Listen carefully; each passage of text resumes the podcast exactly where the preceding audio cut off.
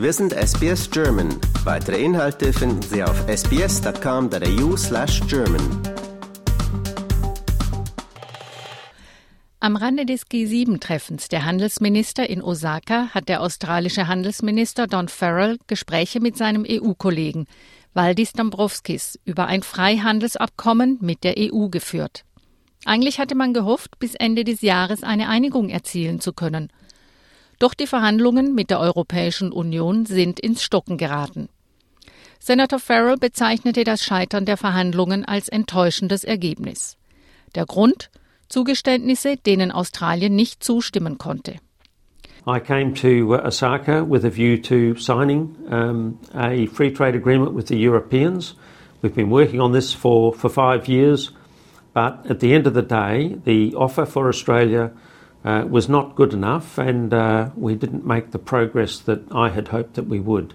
Ein wesentlicher Streitpunkt war die Verwendung geografischer Indikatoren, die australischen Erzeugern verbieten würden, Begriffe wie Feta, Parmesan oder Prosecco zu verwenden. Der Präsident des Nationalen Bauernverbands, David Chohinki, erklärte gegenüber SBS News, dass die Erzeuger die Entscheidung des Handelsministers, aus dem Abkommen auszusteigen, begrüßen. We're very aware and conscious that this deal has taken a long time to get where we are. But we're also very conscious that this deal would lock in a whole generation of agriculture into what we would consider suboptimal. So if we have to wait another year, if we have to wait multiple years to attain a better outcome, we are very patient. We are willing to wait.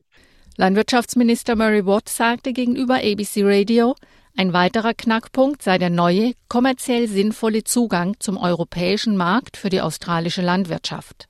EU has not budged uh, significantly from the offer it put on the table three months ago. You'll remember that about three months ago, uh, negotiations didn't proceed because the EU wasn't offering enough, particularly when it comes to agriculture.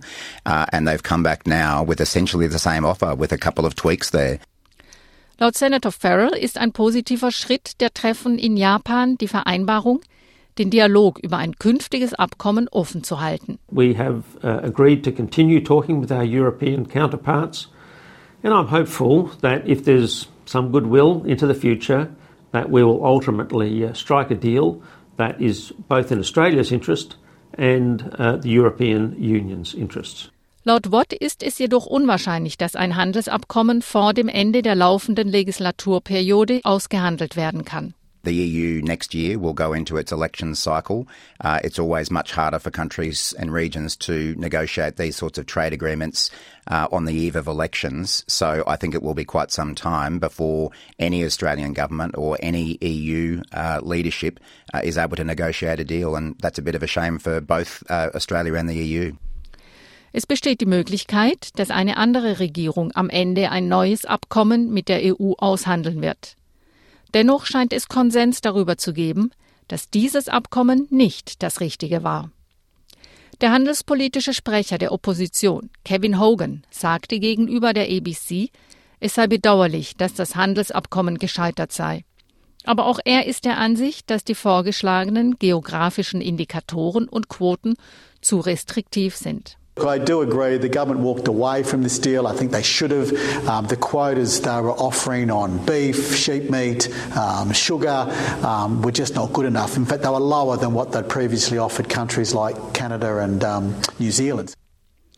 Laut Chohinki sind die australischen Landwirte, die bereits viel Handel mit der EU treiben, gerne bereit, noch ein bisschen länger auf ein Abkommen mit einem besseren Zugang zu den europäischen Märkten zu warten.